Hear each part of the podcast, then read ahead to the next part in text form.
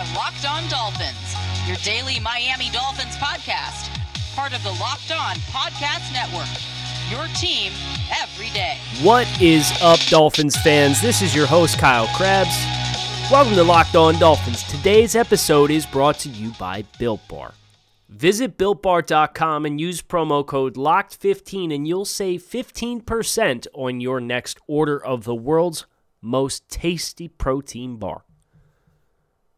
As I said, I'm your host, Kyle Krabs, Director of Scouting at the DraftNetwork.com, lifelong Miami Dolphins fan, Managing Editor of USA Today's Dolphins Wire, and I hope you had a better weekend than Isaiah Wilson did.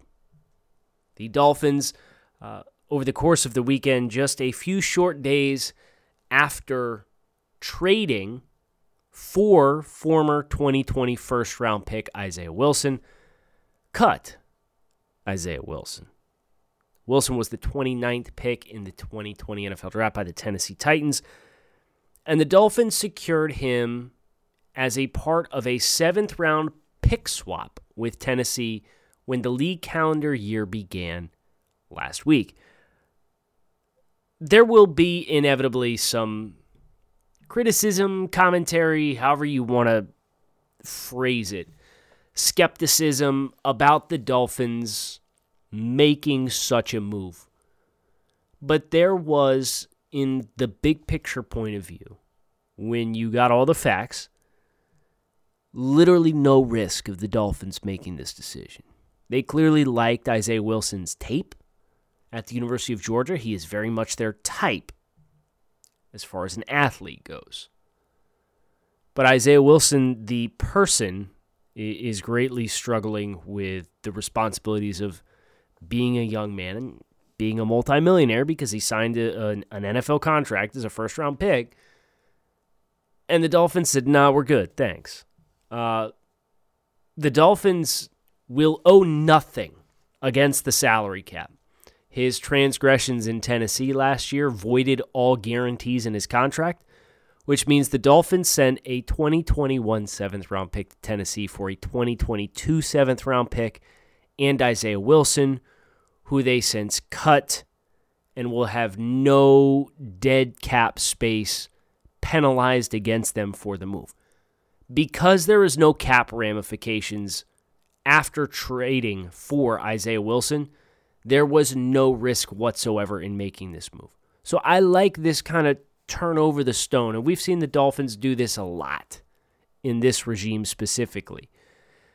These low-risk, high-reward players with some off-the-field troubles are the ones that the Dolphins have gravitated towards. Isaiah Wilson is just the latest example, and he's not the first that's flopped for Miami. Remember Mark Walton? Mark Walton was a former running back with the Cincinnati Bengals, who the Dolphins brought in. He played half a season, ended up having to serve a 4-game suspension, and then was involved in a domestic incident while serving his suspension. Dolphins, cut him on the spot. Dolphins' decision to cut Isaiah Wilson stemmed from he was late for his team orientation, he was late for his physical, and he no-showed 2 voluntary workouts that he had committed to. So, yeah. For a guy who's on extremely thin ice, best of luck to you. But I don't mind the Dolphins making the move in the first place because there are no cap ramifications with the voided guarantees. And this was the example I remember being asked when this deal was verbally agreed upon. Does this eliminate the need for potentially Penei Sewell or a high-end offensive tackle? This guy had to prove to everybody that he was serious about playing football, and he's not. So the Dolphins from here, consider them back in the offensive tackle market. Not that they ever left, because you couldn't count on Isaiah Wilson until he proved otherwise. But no holds barred as far as adding to the offensive line. I think everything is within conversation. Everything should be within conversation. And that's not the only position group that I feel that way about as it pertains to the NFL draft specifically, which is in 39 days, 40 days. It's just around the corner.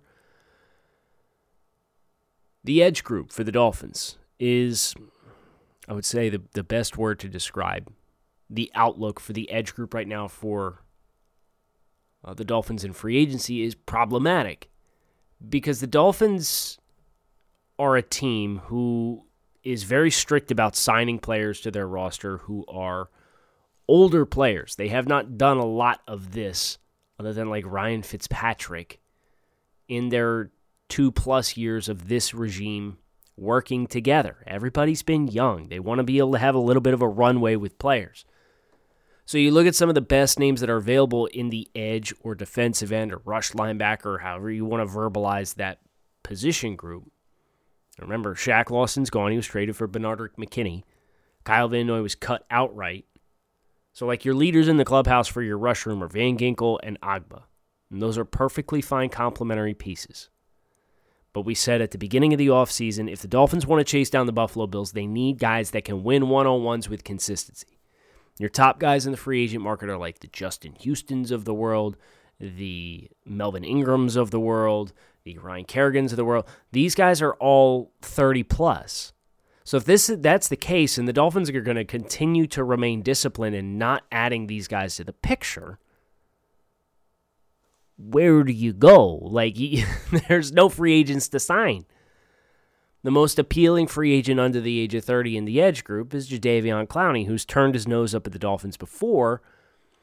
And I understand it's not personal, right? It's business. It's just like that, Kyle Van Noy wanted to make him getting cut by the Dolphins personal. It's a cap casualty. It is what it is. Jadeveon Clowney didn't want to come play here in 2019.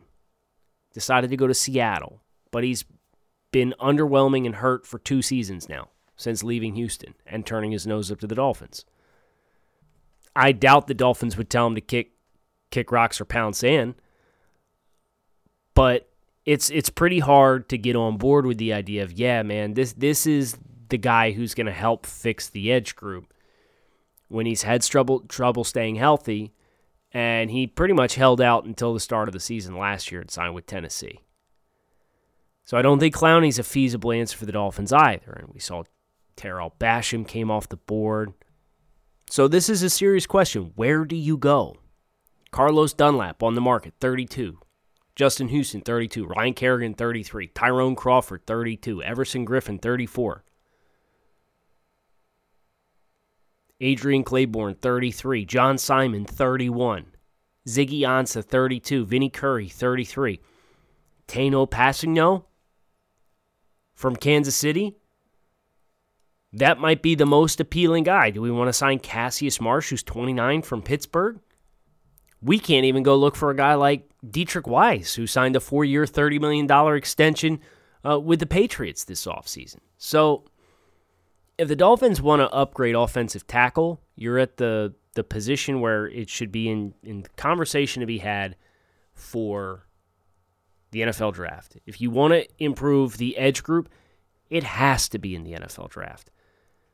And that's where I think the Dolphins' conversation for their edge group gets most interesting, because you start looking at the landscape of the 2021 edge class, and your strike zone to get an improvement player over what Miami currently has, you don't have a lot of wiggle room to work with. Bet Online is the fastest and easiest way to bet on all your favorite sports action. Football may be over, but the NBA, college basketball, and NHL are all in full swing. Bet Online even covers awards, television shows, and reality TV with real-time updated odds and props on almost anything you can imagine. Bet Online has you covered for all the news, scores, and odds. It is the best way to place your bets, and it's free to sign up. So head over to the website or use your mobile device to sign up today and receive a 50% welcome bonus on your first deposit. Bet Online, your online sportsbook experts. Promo code LOCKEDON. Further complicating the forecast for the edge group is some of the Dolphins' stereotypical preferences. They are not a team that's really going to gravitate towards these 245-pound guys unless they plan on playing them at the Van Ginkel linebacker role, in which case you have to have shown that you have the versatility to play in a two-point and play in space a little bit. So if I'm looking for down linemen for the Dolphins that are going to be an improvement upon what they currently have at the position as a traditional hand-in-the-dirt 4-3 defensive end, rusher off the edge, you have Kwity Paye, University of Michigan, 6'4", 277 pounds. He's rumored to run a three-cone in under 6.5 seconds, which, if you're familiar with three-cones, for edge rushers, regardless of your weight, under 7 seconds is great. And he runs at a half-second faster than that at almost 280 pounds. Athletically, on Bruce Feldman's freak list, one of the top freakish athletes in all of college football, Kwity Paye from Michigan. His forecasted draft range is somewhere in the first round. Top 20 would not be a surprise. He's a contender for the number 18 overall pick if the Dolphins are not committed to drafting Najee Harris there. Jaelan Phillips, another defensive end, University of Miami. So he knows his way around South Florida pretty darn well. He came over from UCLA, 6'5", 260 pounds, a much more refined pass rusher than Kwity Paye. And Phillips has better tape than Kwity Paye. For my money, Jaelan Phillips has the best tape as a pass rusher in the 2021 NFL Draft. So where's the fine print? The fine print is right here. Jaelan Phillips had a multitude of injury issues at UCLA. He had wrist, ankle, and concussion issues that eventually led to him medically retiring from the Bruins program before transferring over to UCLA and coming out and just being an absolute monstar this season on the field for the Hurricanes.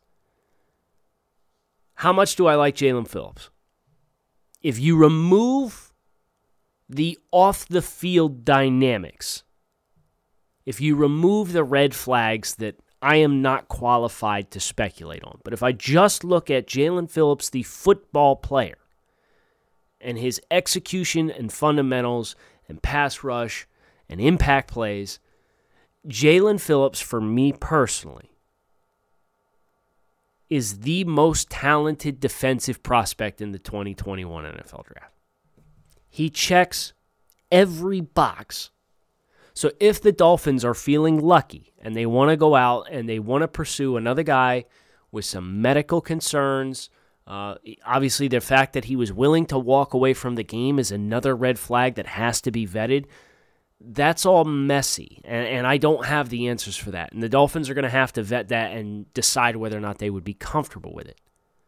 But if he's on the board at 18, and you are comfortable with his medical forecast, with his medical history, his past injuries, and his willingness to walk away from the game, if you put all that into account, and you're still willing to draft this player with a top 20 pick, that's your fix for the edge group. Jaelan Phillips is everything the Dolphins need.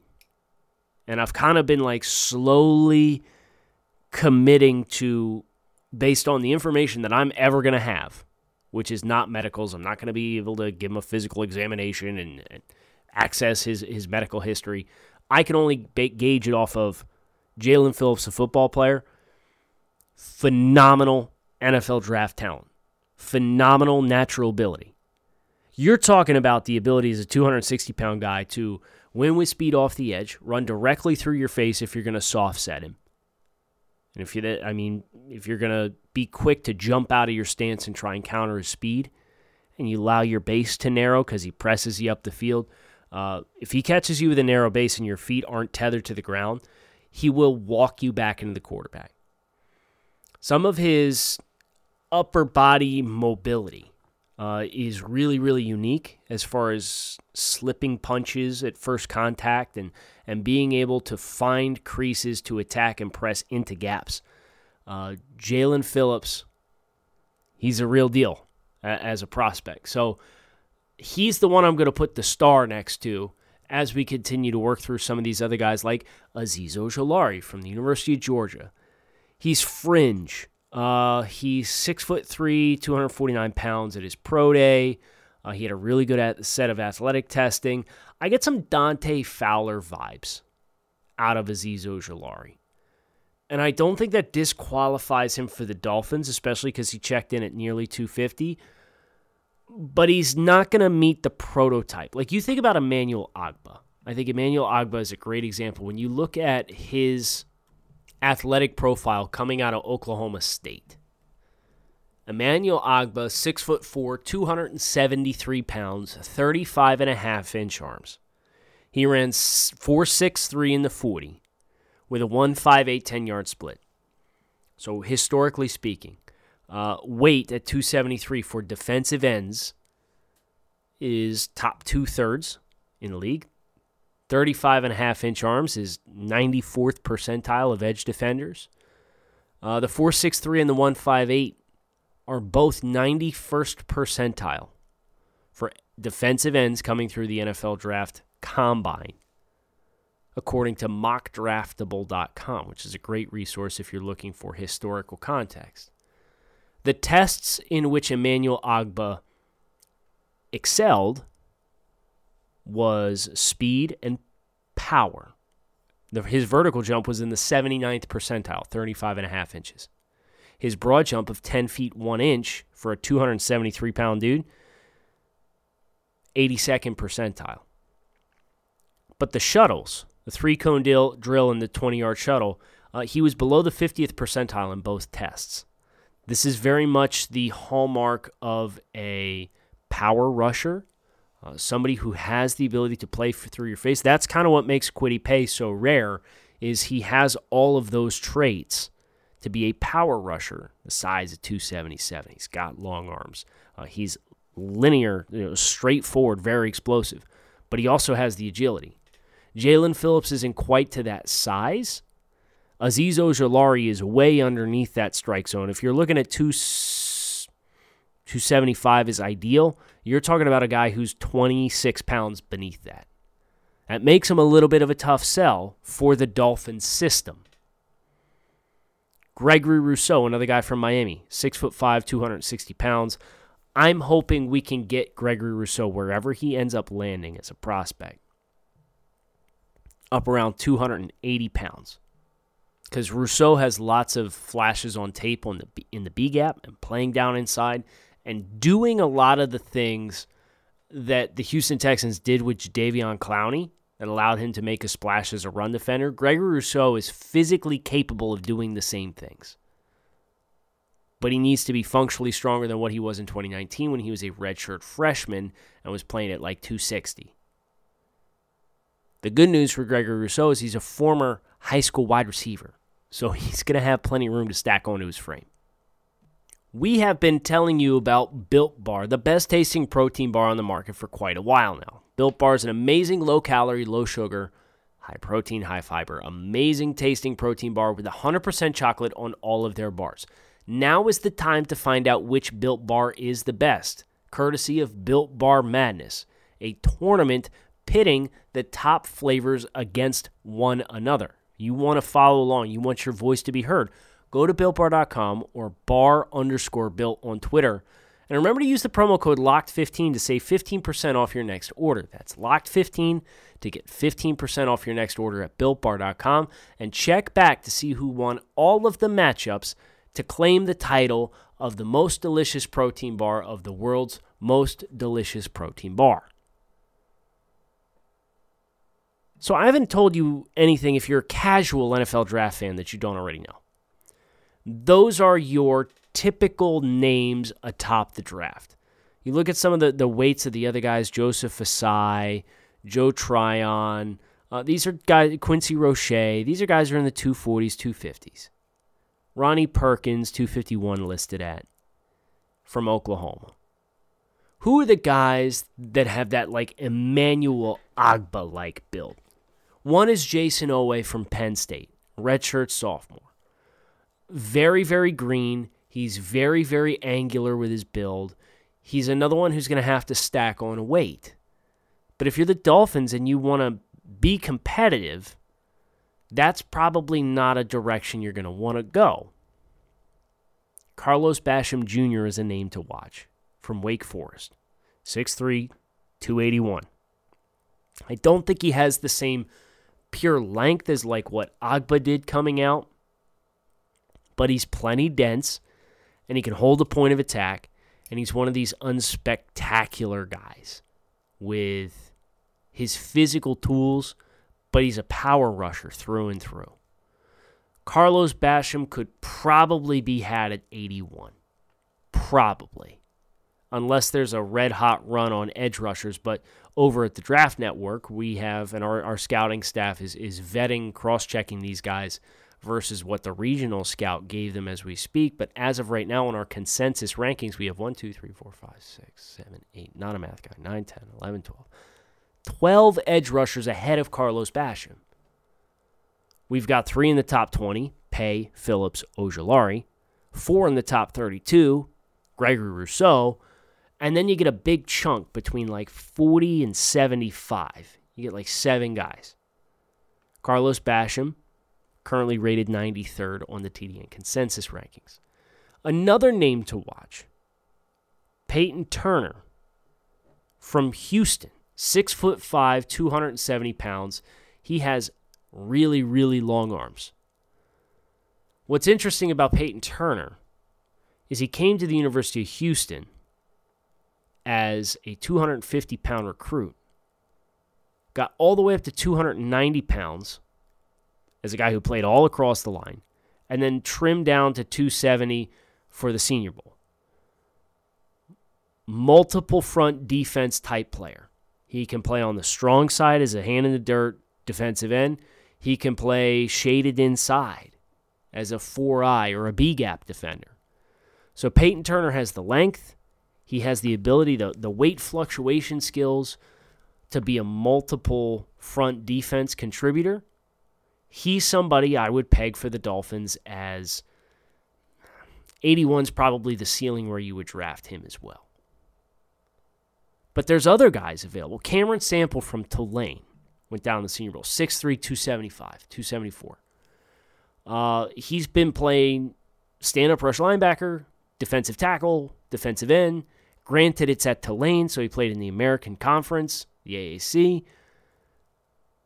But he has the physical build to make a mark on the Dolphins. And the Dolphins, you know, they're very top-heavy with their draft class this year. They've got 2 1s, 2 2s, a 3, a 4, and then nothing again until the 7th round. They have 2 picks in the 7th round, as things currently stand in our schedule. So you're going to have a big wait unless you maneuver around the board. But you're going to have to either trade players or trade down to load up on day 3 picks. So a guy like Cameron Sample, maybe 123, which was where I believe the Dolphins' 4th round pick is, would be of interest. Janarius Robinson from Florida State, 6'5", 266. Some of these Notre Dame kids, Adekunbo Ogundiji, 6'4", 256, another Senior Bowl guy. Length for days. He's got that Emmanuel Ogbah length. Dalen Hayes, also from Notre Dame, 6'3.5", 261 pounds. You got some options later in the window, but you have to pay attention to the size based on the Dolphins' trends at the position. Because the other big addition that they had outside of Emmanuel Ogbah on the edge as a pure, like, hand-in-the-dirt kind of guy, I'm not qualifying Kyle Van Noy because he would rather play off the ball as compared to putting his hand on the dirt and rushing as a 4-3 defensive end, is Shaq Lawson, who's since been traded, of course, to the Houston Texans. Shaq Lawson, coming out of Clemson before he was made a first-round pick, checked a lot of the same boxes that Emmanuel Ogbah did. 6'3", 270, 32 3/4-inch arms, so not quite as long as Ogbah, but he was plus 50th percentile in his 40-yard dash, his 10-yard split, his vertical jump, his broad jump. And he actually had reasonable shuttles, but you watch Shaq Lawson play, and I think functionally speaking, we all knew that he wasn't a guy who had great lateral agility and bend off the edge. Otherwise, he would have had a lot more sack production. So just be aware of what the Dolphins are looking for as we're trying to peg. You know, and that's not to say that they might go off the reservation and be comfortable with Azeez Ojulari playing a rush linebacker role in what like Vince Beagle and Andrew Van Ginkel are going to play for the Dolphins up front. But if you're talking about a pure defensive end, I'm looking at Paye, I'm looking at Phillips, I'm looking at Rousseau, I'm looking at Jason Oweh from Penn State, I'm looking at Carlos Basham, Peyton Turner, Cameron Sample, Janarius Robinson. These are the kind of names to know, each varying degree along the way. Which ones would actually be upgrades for the Dolphins in 2021? That's the million-dollar question. I think you can look at the top of the draft, and you've got two, maybe three, that are day one upgrades over what you have. Paye and Phillips. The good news is one of the two should be available to you at 18. The bad news is if you wait until 36, both are probably gone. And then you get into Gregory Rousseau territory, who is a major projection because he didn't play in 2020. And he played at 260, and I'm not going to want him to play at 260. I'm going to want him to play at 275, 280. And the Dolphins probably would too. And if that sounds crazy, just remember what they did with Raekwon Davis. Bulked him up to 330-something. Carlos Basham Jr. probably has the ceiling of Shaq Lawson as a player. So you could bring him in as a day two guy, and he could take viable snaps for the Dolphins.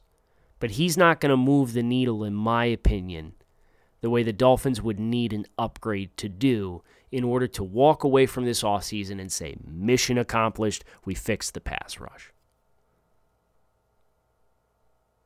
So, unless they trade for somebody, go off the reservation and trade for somebody, Miami's got a narrow, slight window to make this work.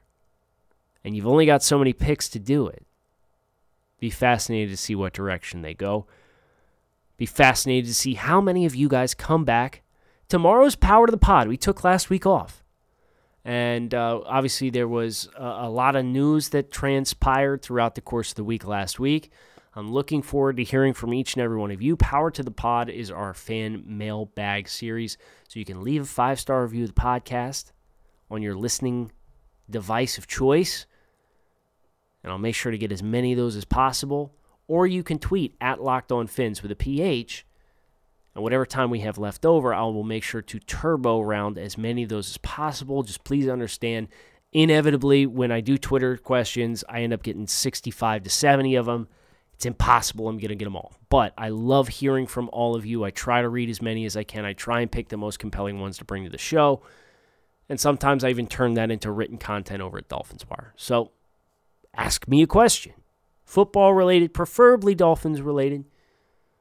Every once in a while, we'll take a non-football question. So don't be shy. Kyle Krabs, thanks as always for listening. Keep it locked in right here on Locked On Dolphins. I hope you guys enjoy the rest of your Monday, and I hope to see you all back in the queue tomorrow. Fins up.